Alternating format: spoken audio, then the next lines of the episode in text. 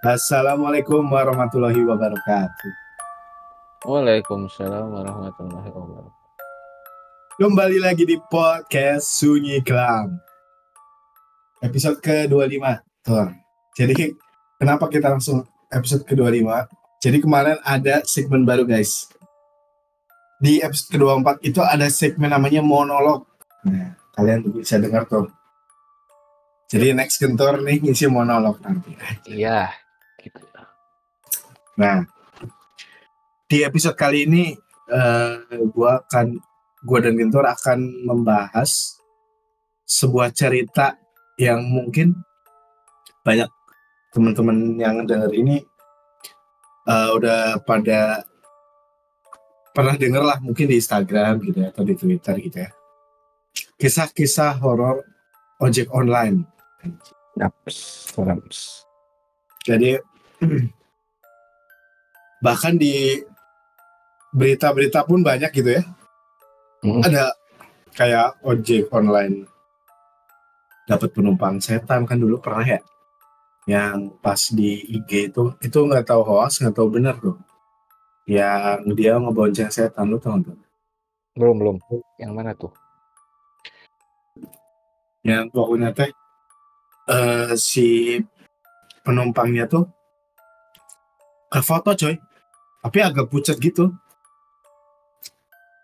Oh, oh. Gua agak agak lupa lupa ingat sih. Yes. Jadi, nah di sini ada sebuah kisah juga ya dari ojek online atau ojol ya, kesingkat aja ojol. Ini di Bandung nih. Jadi ada kisah horor ojol dari Bandung saat mencari nafkah nih. Mulai melihat langsung kuntilanak hingga pernah tersesat di pasar setan aja. Ancis. Jika nama. Kok bisa? Ada yang order teh ya. Huh? Merchan teh ya. Merchan teh pasar setan anjing. Anjing. Oke. Okay. Kita coba baca ya dari gua dulu nih. Jadi driver ojek online ini belakangan memang banyak dijumpai di berbagai sudut kota. Dia udah banyak banget bahkan sampai desa gitu ya. Dan selain itu juga punya banyak kisah-kisah uh, mistis ya. Ketika dia ngambil orderan gitu. Entah itu penumpangnya terus entah itu apa uh, kalau misalkan dapat orderan ternyata yang order tuh kagak ada ya. Anjir ngeri banget Fuck.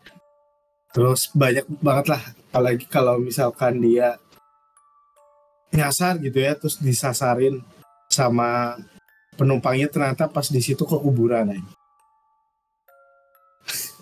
ada tuh gitu guys jadi eh, sempat viral nih ya beberapa ya mungkin tahun berapa nih 2022 ya tahun kemarin lah ya ada ojol diminta klien untuk memuntuti pasangan mereka atau minta tolong mengusir tikus. Anjir kok jadi banyak banyak ini ya. Banyak orderan tuh nggak hanya cuman buat uh, pesan makanan atau libet penumpang. Bahkan ada yang untuk neror pasangannya aja Anjay. Diikutin coy. Terus ada yang musir tikus aja cool nah hal mistis atau horor pun jadi hal yang sering dialami oleh driver ojol saat melakukan tugasnya. Nah, kisah horor driver ojol di Bandung kali ini menceritakan ketika sang driver tersesat di pasar setan kala mengantarkan penumpang ke daerah Parompong anjir. Cool. Kan jauhnya. Eh, atas tadi jadi ke atas lagi tuh. Ah. Nah, sebut saja namanya Oi. Pria yang sudah menjalani profesi driver ojol lebih dari empat tahun ini menceritakan kisahnya ketika dia melakukan trip di kota Bandung. Oi merupakan driver ojek online yang biasa ngetrip di bilangan Jakarta, coy. Oh, jadi dia pindahan. Dia merupakan pria asli kelahiran Jakarta yang baru pertama kali menjejakkan kaki di kota Bandung pada tahun 2021. Pengalaman pertamanya menginjakan kaki di kota Bandung harus diwarnai oleh pengalaman horor.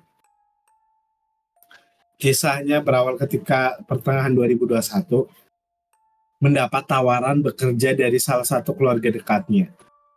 Oi ditawari bekerja sebagai tukang packing sayur di bilangan Lembang, Kabupaten Bandung Barat. Saat masih mengojek, eh, dia dapat tawaran dari adik kandung untuk membantu kerjain packing sayur. Akhirnya dia datang ke Bandung untuk menjalani pekerjaan. Nah, setelah mencoba pekerjaan yang menuntut untuk duduk dan bekerja dalam ruangan, Oi merasa jenuh ketika pekerjaan packing sayurnya libur. Dia mencoba menyalakan aplikasi ojol miliknya untuk mencari penghasilan. Jadi Mang Oi, Bang Oi ini mungkin jenuh gitu ya dia uh, kerja di ruangan terus gitu dia dia kan dulu pernah ngojol jadi ah gua mah pengen uh, kerja tapi di luar gitu kan hmm. dan selain itu juga untuk mencari penghasilan tambahan memang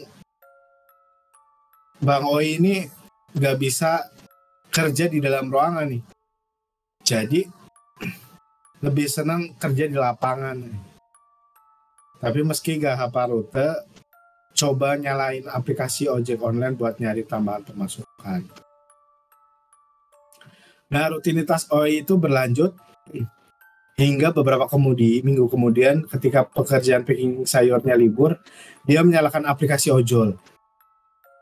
Nah, hingga pada suatu hari dia mengalami kejadian OI saat itu udah lumayan sering narik di Bandung, kadang mutar-mutar di sekitar Kabupaten Bandung Barat, kadang ke kota Bandung. Meski belum hafal, tapi udah ada gambaran buat pulang. Pengalaman horor itu bermula ketika Oi mendapatkan orderan makanan daerah timur kota Bandung. Nah, Bang Oi ini pun sempat berdebat dengan ojek pangkalan karena tak tahu aturan zona merah. Oh. Zona merah, bro. Hmm. Jadi di stopku opangnya. Hmm, iya. Anjir. Nah, jadi uh, dia nggak tahu nih uh, zona merah di Bandung tuh di mana aja gitu. Karena ya dia kan perantau ya dari Jakarta. Dan Oi pun kembali melanjutkan petualangannya mencari penumpang. Selang beberapa jam kemudian waktu menunjukkan pukul 11. Karena udah malam, akhirnya Oi mencari penumpang sambil mengarah jalan pulang ke Lembang. Di sekitar Pusdai, coy. Dapat penumpang ya. ke daerah Parongpong sekitar jam 12, setengah 12 malam. Semangat mendapat penumpang Oi bergegas mengantarkan penumpang ke daerah Parongpong agar dirinya segera pulang. Selama perjalanan Oi pun tak merasa gelagat aneh dengan penumpangnya. Bahkan sepanjang jalan dia bersendagurau bersama sang penumpang. Waktu itu memang seingat saya mengantar penumpang lewat jalan Kolonel Masturi karena diarahkan map ke, ke sana. Turunin penumpang di depan gerbang komplek terus saya lanjut pulang katanya. Oi pun segera menyalakan navigasi menuju tempat tinggal karena dia baru pertama kali lewat daerah. Oi pun mengaku tak memiliki firasat tertentu saat dia melaju mengikuti arahan navigasi di ponselnya. Setelah beberapa waktu mengikuti arahan dari aplikasi tersebut, anehnya malah diarahin ke jalan yang berbeda. Dengan jalan yang barusan aku mengantarkan penumpang, tapi tetap santai Tiba-tiba Oi menuju sebuah pasar tradisional anjir. Uh, jam berapa? Jam setengah dua belas ada pasar. Ya ada sih biasanya pasar pasar malam kali. Dalam referensinya orang-orang yang ada di pasar itu pun menggunakan pakaian yang sangat tradisional. Tak ada satupun dari mereka menggunakan pakaian zaman sekarang. Mereka yang wanita masih menggunakan kemben atau kebaya yang bawahannya pun masih menggunakan kain. Begitupun dengan yang laki-laki masih menggunakan belangkon adat Sunda, memakai batik khas Sunda dan celana berwarna hitam yang panjangnya sedang kurus. Owi, menegas, menegaskan tak ada satupun yang aneh dengan orang-orang yang dia temui di pasar itu. Semuanya terlihat normal seperti manusia pada umumnya. Selama melintas pun dia melihat jenis dagangan berupa sayuran, buah-buahan, ayam, kambing, kue, khas jajanan pasar. Tapi ada seorang pria tua yang menggunakan pakaian serba putih dengan jangkut yang panjang sekitar dada berwarna putih. Aku tertarik dengan apa yang dia jual yaitu berupa pedang, golok, keris, kujang, celurit, dan beberapa batu akik serta kalung dan gelang. Ketika Oi hendak berhenti untuk melihat dagangan kakek tua itu, dia terhenyak ketika mendengar bisikan diri yang memintanya untuk putar balik. Merasa ada yang tak beres, dia pun membara motor berbalik arah. Berbalik arah. Berbalik arah. Aku heran setelah putar balik kok jalannya jadi hutan semua. Karena belum jauh dari lokasi pasar tadi, aku pun menoleh ke belakang dan pasar yang tadi saya lihat semuanya lenyap. Gir, merinding gitu. Padahal posisi Oi saat menoleh ke belakang itu hanya baru beberapa meter dari pasar yang tadi. Kios dan pedagang yang dia lihat sebelumnya berganti menjadi hutan dengan pohon-pohon yang tinggi dan rindang. Tanpa pikir panjang, Oi berjalan mencari jalan keluar. Terus dia uh, menggunakan aplikasi navigasi yang lain. Terus tuliskan lembang, nulis dia ngetik ya, nge-search di Google Maps-nya Lembang gitu. Setelah aku mendapatkan arah, aku pun langsung kebut untuk melarikan diri dan sambil baca al. Dan akhirnya dia nemu jalannya ya dan selama perjalanan pulang pun dia sempat menemui beberapa penampakan seperti melihat kuntilanak yang bertengger di pohon hingga beberapa kali hampir mengalami kecelakaan. Alhamdulillah tentunya selamat sampai rumah. Pokoknya pengalaman itu menjadi yang tak terlupakan selama menjadi ojol. Wah. Nah, menurut lo ini uh, penumpangnya gaib juga nggak tuh? Kemungkinan, Wak. Kemungkinan. Uh, bisa jadi dia penumpangnya itu pengen ke pasar tradisional juga kali ya. Pengen diantar ke pasar itu juga kali ya. Anjing. Serem. Tapi katanya sih si penumpangnya nih uh, diturunin gitu di gerbang komplek gitu. Nah, pas pulang tuh dia ternyata ketemu sama itu rum, uh, pasar tradisional coy. Wah, untung dia nggak beli ini ya, nggak beli barang-barang nggak atau nggak. Sebenarnya kan ada orang yang ngasih makanan, untung nggak ada yang ngasih ya maksud gua kan kalau pasar setan kan biasanya yang kita dengar itu ada di gunung ya. Nah ini justru di ini nih di daerah-daerah pemukiman guys. Nah, itu juga gue kurang tahu sih tos lokasinya di mana. Lokasinya sih di sekitaran tadi Paropo atau Kolonel Masturi sih. Cuman daerah situ kan harusnya ya nggak terlalu inilah nggak terlalu Nah itu guys cerita dari uh, gua nih untuk horor kisah horor ya kisah horor ojol di Bandung. Nah si Gentor juga nih ada cerita nih ojol juga nih cuy. Nah monggo tuh mau nah, langsung jadi, sikat. Ya bos Nah jadi ini ya gue akan membacakan suatu kisah horor ya ini berjudul Ojol Strike Kembang Tujuh Rupa. Gak nyangka sih yang begituan masih ada di zaman sekarang. Selamat pagi, siang, sore, atau malam. Nah, mungkin lagi enak nyantai. Nah, eh, para driver pejuang nafkah halal, kecipratan rezeki yang kamu miliki. Mantap. Ada yang beda? Tenang di sini. Ini masih saya. Re. Cuma saya ingin sedikit melepas penat dengan menulis santai. Kebetulan tabungan cerita dari rekan-rekan sama ojek online. Belum rampung, semuanya saya sampaikan. Saya sayang kalau lupa tanpa basa-basi lagi, Ojol Strike episode Kembang Tujuh Rupa kita mulai. Pagi berangkat bareng sama yang mau kerja.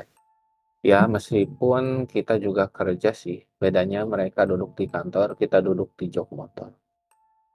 Mereka pegang komputer, kita pegang gas sambil muter-muter. Anjir. Bandung. Siap. Bandung masih sama Macetnya juga masih belum berubah. Udara segar bercampur asap knalpot. Suara, suara, suara bising kendaraan campur sama fluid tukang parkir. Pagi biasa untuk memulai hari. Kenalin, saya Agus, bapak dari tiga orang anak. Anak yang paling gede sekarang lagi kuliah semester 4. Yang paling kecil SMP kelas 3. Kerjaan saya selain ngojol juga jadi satpam komplek Sementara istri saya udah meninggal tiga tahun lalu. Innalillahi. Akhir, innalillahi. Akhirnya anak-anak saya saya juga nyebar. Yang paling bungsu ikut sama nenek dari pihak ibunya. Yang kedua ikut sama paman dari pihak saya. Yang paling gede yang sekarang bareng serumah sama saya. Kebetulan kampusnya juga dekat rumah. Kebayangnya sehari-hari kita gimana orderan ojol waktu masa pandemi masih kental emang. Bikin puyeng sih. Waktu itu lumayan penumpang dinonaktifkan sementara.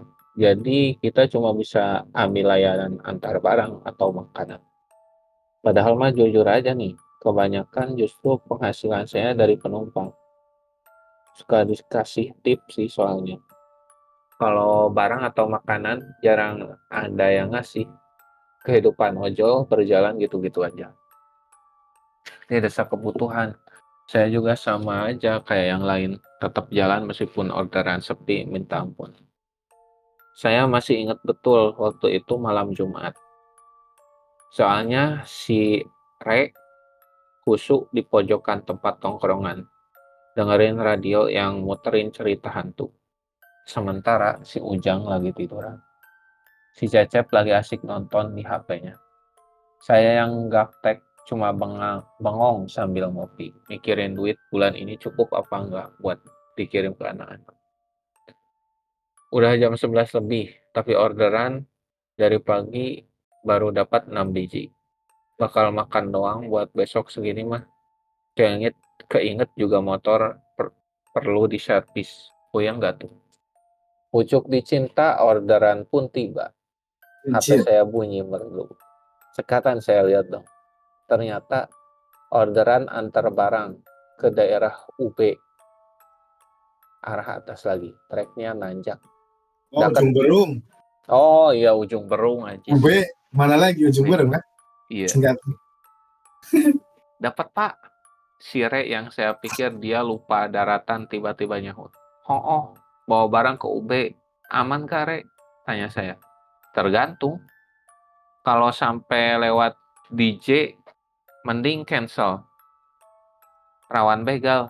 DJ apa nih? DJ gagak. Anjis. Di ujung, apalah itu DJ lah pokoknya. Kalau sebelum itu mah masih aman jelasnya. Mendengar penjelasan itu saya lihat lagi balik-balik maps yang ditunjukkan di HP sebelum DJ, tapi kayaknya mepet-mepet situ ujar saya. Tiga saya pokoknya DJ batasnya. Soalnya kan ke sana lagi itu kebun kanan kiri. Baru setelah 2 km ada perkampungan. Si Re jelasin lagi. Emang sebelum DJ rumah semua. Perasaan ada kebun kosong juga dah. Saya lempar curiga. Iya ada tapi nggak sepanjang trek setelah DJ. Paling 200 meteran lah jawabnya. Oke deh kalau gitu saya mengerti. Ya udah, share lokasi aja di grup, ntar saya pantau. Dia mengusulkan. Oke, bentar. Saya segera melakukan apa yang Re minta. Tuh, udah, aing berangkat, oh. Saya pun pamit. Sip, hati-hati balasnya.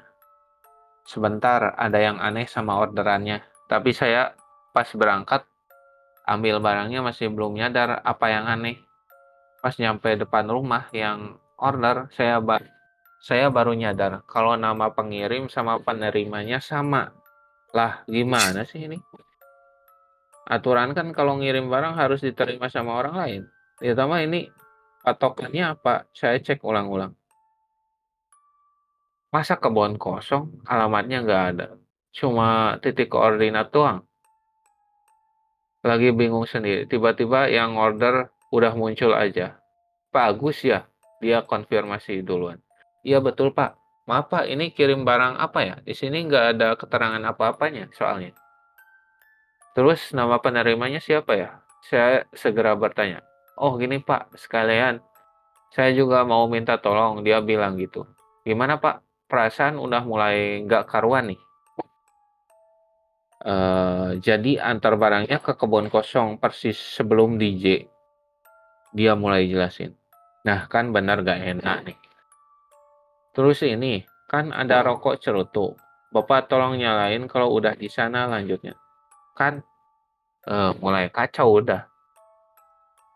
Kalau ini Bapak lempar aja ke sana. Pokoknya kebun kosong. Kalau rokok rokoknya mah taruh aja di bawah pohon nangka situ. Pohonnya pinggir jalan banget banget kok. Pak, bisa ya? Dia jelasin tuh panjang lebar sambil nantangin kreseknya. Oke pak, saya bisa. Tanggung udah diterima, butuh duit juga kan, kita orderan seaneh apa pun, gas aja lah gitu. Sip, nanti tolong difoto ya, abis dilempar sama narobok rokoknya.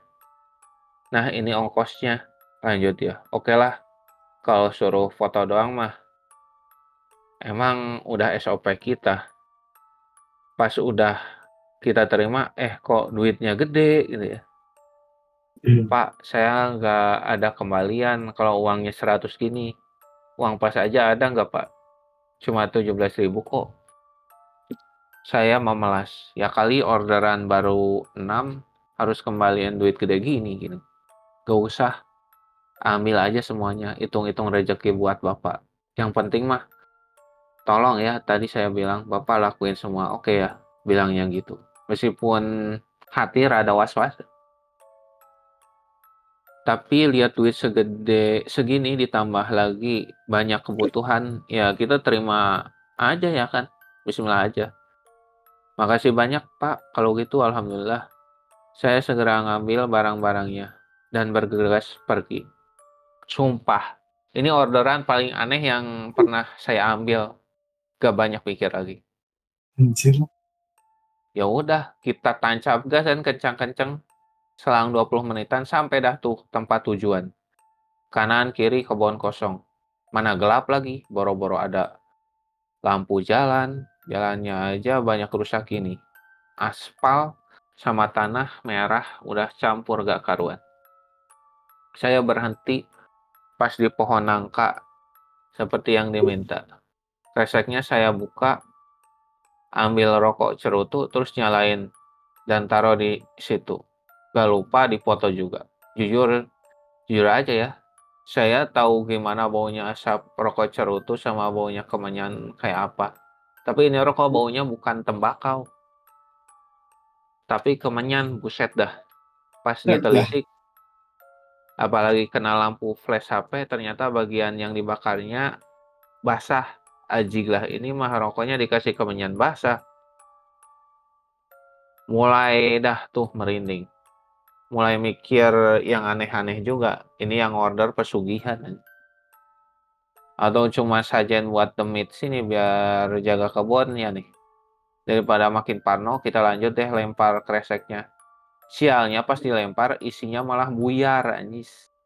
Ternyata kembang tujuh rupa. Anjir! Saya kira dipotongin kertas basah awalnya. Emang dasar kalau lihat duit gede Yang harusnya kita tanya dulu barang ini kreseknya apaan, malah langsung diembat aja. Jadinya deh gini, mendadak bego. Buru-buru deh gue ambil tuh pas kembangnya berserakan setelah selesai, gak pakai lama balik kanan. Motor selama tadi nggak kita matiin niatnya kan biar ada lampunya buat penerangan. Eh si Bunjol ini baru jalan beberapa meter udah mati. Ayolah Jul. Si jangan mati dulu di tempat beginian kasihan sama Aing sebagai majikan gitu kan. Saya melas-melas tuh sambil coba di Kickstarter kan.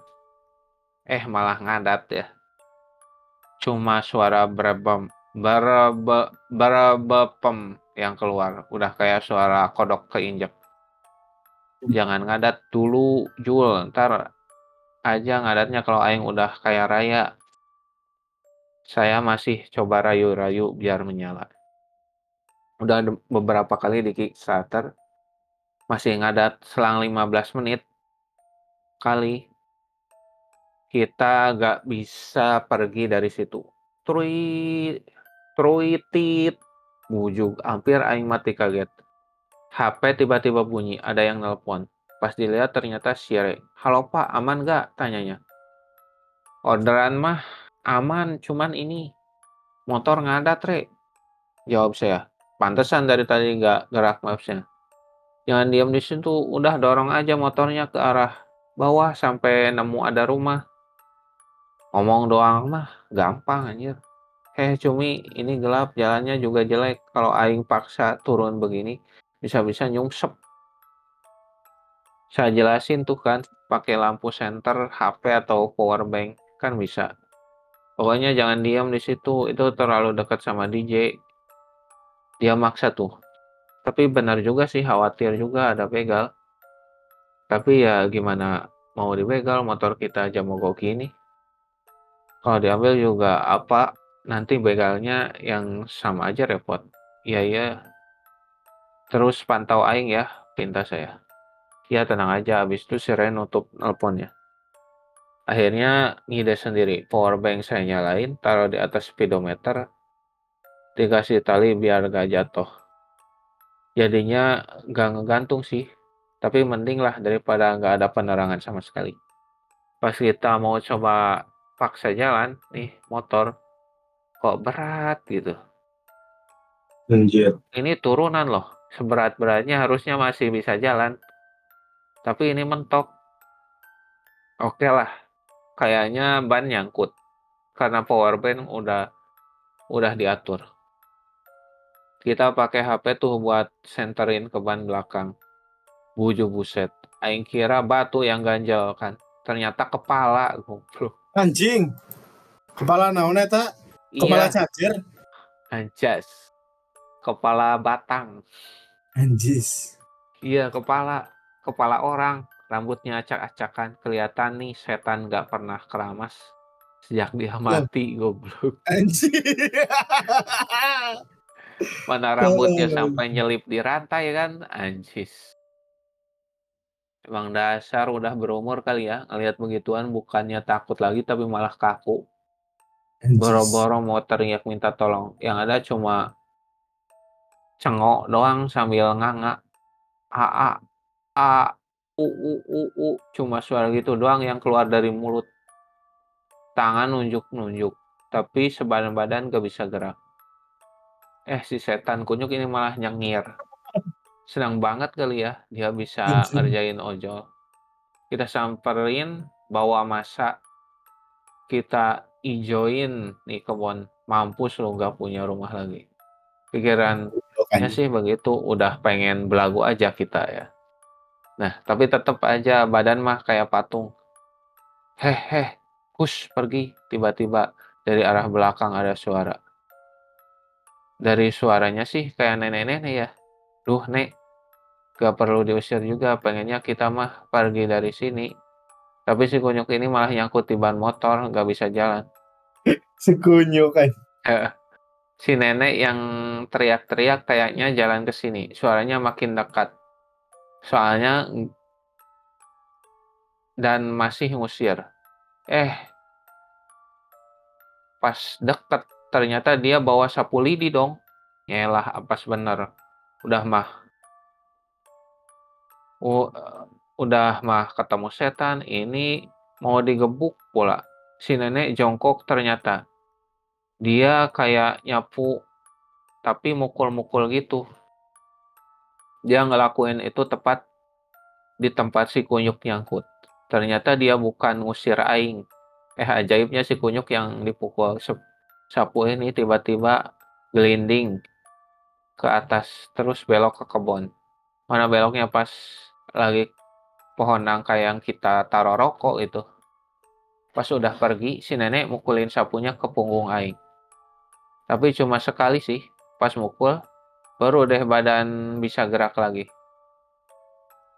Emang kakunya kelamaan apa gimana kali ya? Pas udah bisa gerak, bukannya berdiri malah ambruk. Saya nih yang tadinya jongkok, sekarang malah tiduran. Ye, Aisyah ku aing disinglarkeun. Lain mah hudang ngadon ngagoler. Artinya, ye kamu tuh sama aing dihilangin efek kakunya. Bukannya bangun malah tiduran. Si nenek bilang gitu. Pelan-pelan Aing jawab. Bukannya gak mau bangun, tapi ini badannya kakunya kelamaan. Bentar, Nek, bentar. Tunggu dulu. Neneknya jangan pergi dulu. Takutnya yang tadi balik lagi. Saya mintanya begitu. Si nenek gak jawab, cuma diem. Akhirnya selang dua menitan badan udah normal lagi tah geus bisa hudang. Ayeuna aing rek balik. Nah nah udah bisa bangun. Sekarang saya mau pulang katanya sambil pergi. Mangga nih atur nuhun. Silakan nek. Terima kasih ya. Kita lihat si nenek pergi balik ke tempat tadi dia datang. Kita juga perlu cabut kan pas motor yang tadinya mati. Kita coba starter. Eh hidup. Alhamdulillah tuh tapi pas lampunya nyala, nyorot ke tempat si nenek yang tadi pergi, beh. Si nenek udah gak ada, padahal tadi Aing ngeliat jalannya aja lambat. Daripada mikir yang enggak-enggak, kan udah tuh syukur ditolong ya. Ya Aing pergilah, cabut kebut, udah wen. Perkara itu kembang tujuh rupa buat apaan atau rokok itu dinyalain di sana buat apaan kita mah nggak pernah tahu. Lagian ogah juga sih nyari tahu buat apa. Udahlah basik-basik aja. Dunia mereka dunia mereka. Dunia kita ya dunia kita. Saling menjaga tanpa harus saling menyinggung aja. Sekian cerita dari saya Agus Supra mudah-mudahan saya nggak ada cerita yang begini lagi. Siap. Iya. Udah gitu ancas. Lucu anjis lucu anjir ya mah anjing. Cara menceritakannya lumayan. Lucu sih. Tapi anjir kebayang gak sih mana uh, ke kebon ya. Tapi pas butuh si anjing. Disuruh ya, disuruh apa tuh uh, naruh sesajen uh, uh, kayak ojol juga nyampe nyuruh. Ada ada Harusnya ada pelayanannya sendiri tuh. Kojen. Kocin. Kosesajen. Kojen. Kosesajen. Mengirim sesajen tepat di lokasi yang Anda butuhkan. Anjing, goblok. Harusnya goblok bisa no. Layanan aplikasi ojol tuh menyediakan lah biar uh, gak bingung gitu. Jadi ini tuh buat apa gitu jelas gitu kan kasihan bapaknya nih. Apa? Eh sakit ya karena butuh duit juga ya jadi ah udah amat lah ambil aja. Dan dia juga ikut digangguin kan jadinya just kasihan. Hmm, digangguin kasihan. Cuma seratus nah, ribu lagi. Eh, coba kan kalau dikasih tip. Tipnya teh iya apa namanya tipnya bukan duit anjir. Tipnya itu apa namanya? Eh, yang tadi di bawah tuh. Kembang tujuh rupa. Asli kembang tujuh rupa. Buat mandi anjir. Ah. nah ini eh, banyak. Ini ada ada beberapa. Tadi mention daerah ya. Ada UB nih Ublat Yang eh, baru. Ublat lagi. Anjing si Uwa. Kok Ublat sih. Jumberung terus ada DJ nih nah. Gue nggak tahu nih daerah DJ apa gitu. gue dari tadi nyari nyari lah Thor. Oh iya. di Bandung apa? DJ Jati Jajar di Jati Jajar nggak ada Jati. Nggak tahu sih gue DJ apa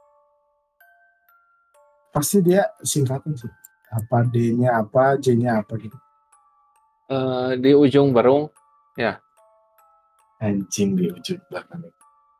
Iya tadi UB tapi D-nya bukan di ujung baru kan nggak tahu sih gue kurang tahu guys. Jadi nah menurut mana cerita di cerita tadi yang menurut part menurut mana yang menarik mana tuh?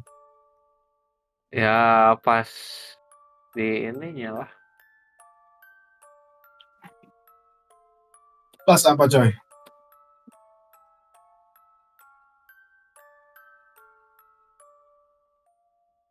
pas ketemu Jin ya? Oh pas ketemu setan. Anjis. lumayan sih. Lumayan. Aing kira batu yang ganjel ternyata kepala. Untung, ke, untung kepala orang bukan kepala negara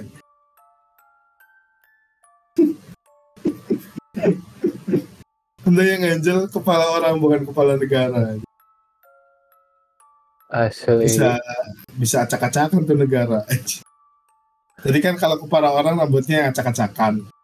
Ini kalau kepala negara apanya nih ya acak-acak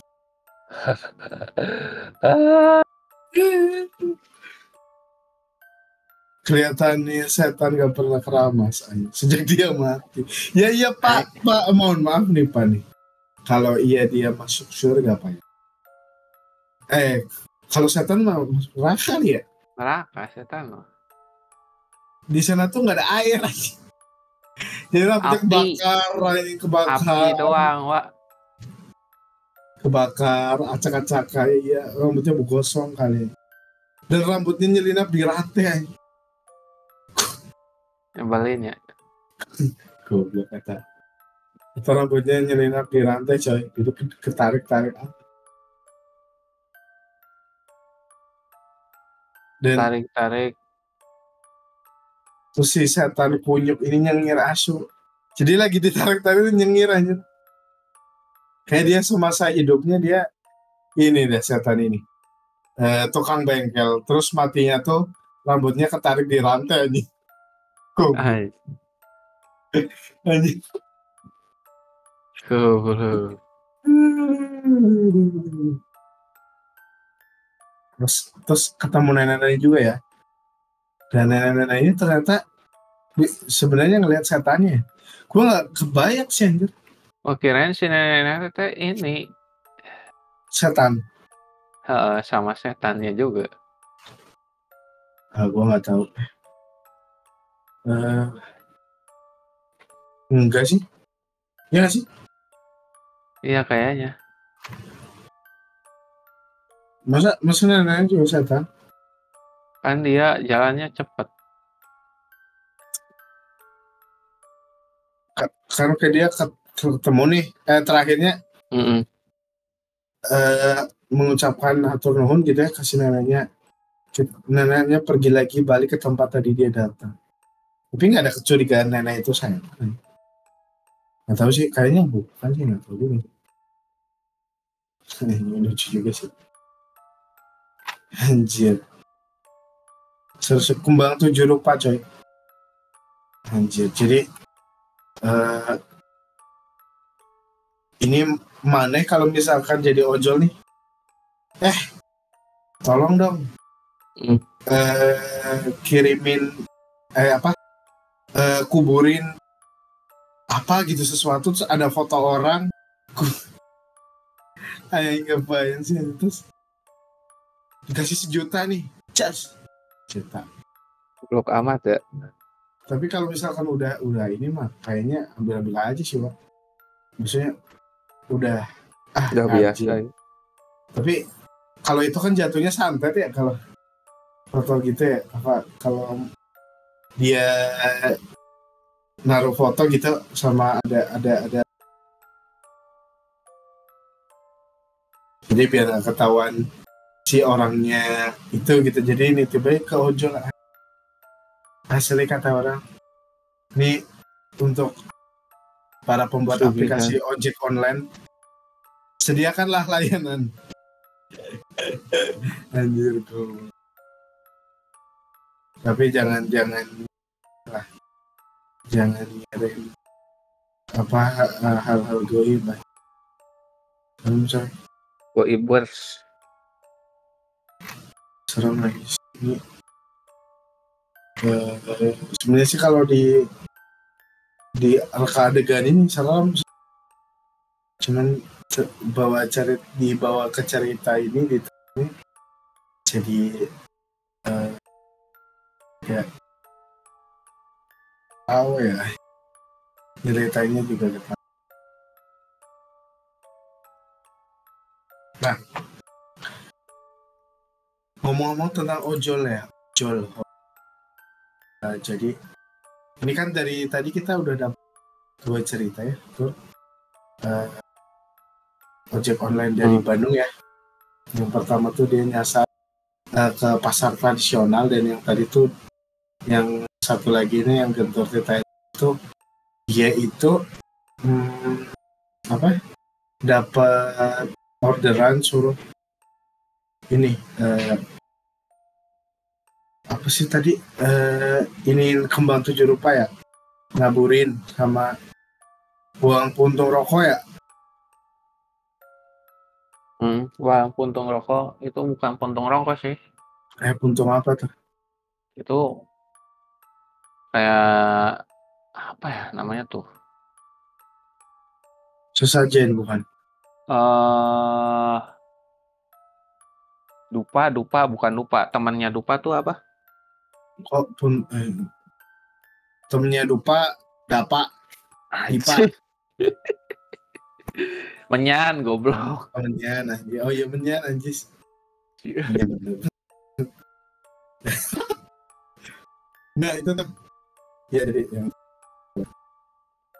terus balik sebenarnya ya. Cerita ojol ini. Yang gue tahu juga di Bali juga banyak ada yang cerita yang lumayan viral ya. Kalau pernah lihat di YouTube juga ada yang namanya eh, ojol nganterin cewek ke ga ke Subang kalau nggak salah. Namanya sini coy. Ternyata dia kemarin saya tuh. Itu ada juga sih di apa di YouTube juga. Eh, pas pandemi juga sih eh, viral-viral. Terus saya eh, baca juga sih di, di tempat lain juga. Di, di, mungkin di daerah lokal ya mungkin ada cerita juga. Nah, cerita-cerita abang-abang ojol nih yang lumayan bikin ngeri ya dan kebanyakan sih ceritanya emang eh ya pasti kebanyakan malam lah ya. Kebanyakan malam terus eh, apa eh ya ojolnya sih habis lihat ya udah eh, nggak nggak terlalu dipikirin karena kadang-kadang kayak ya. Ya udahlah ya.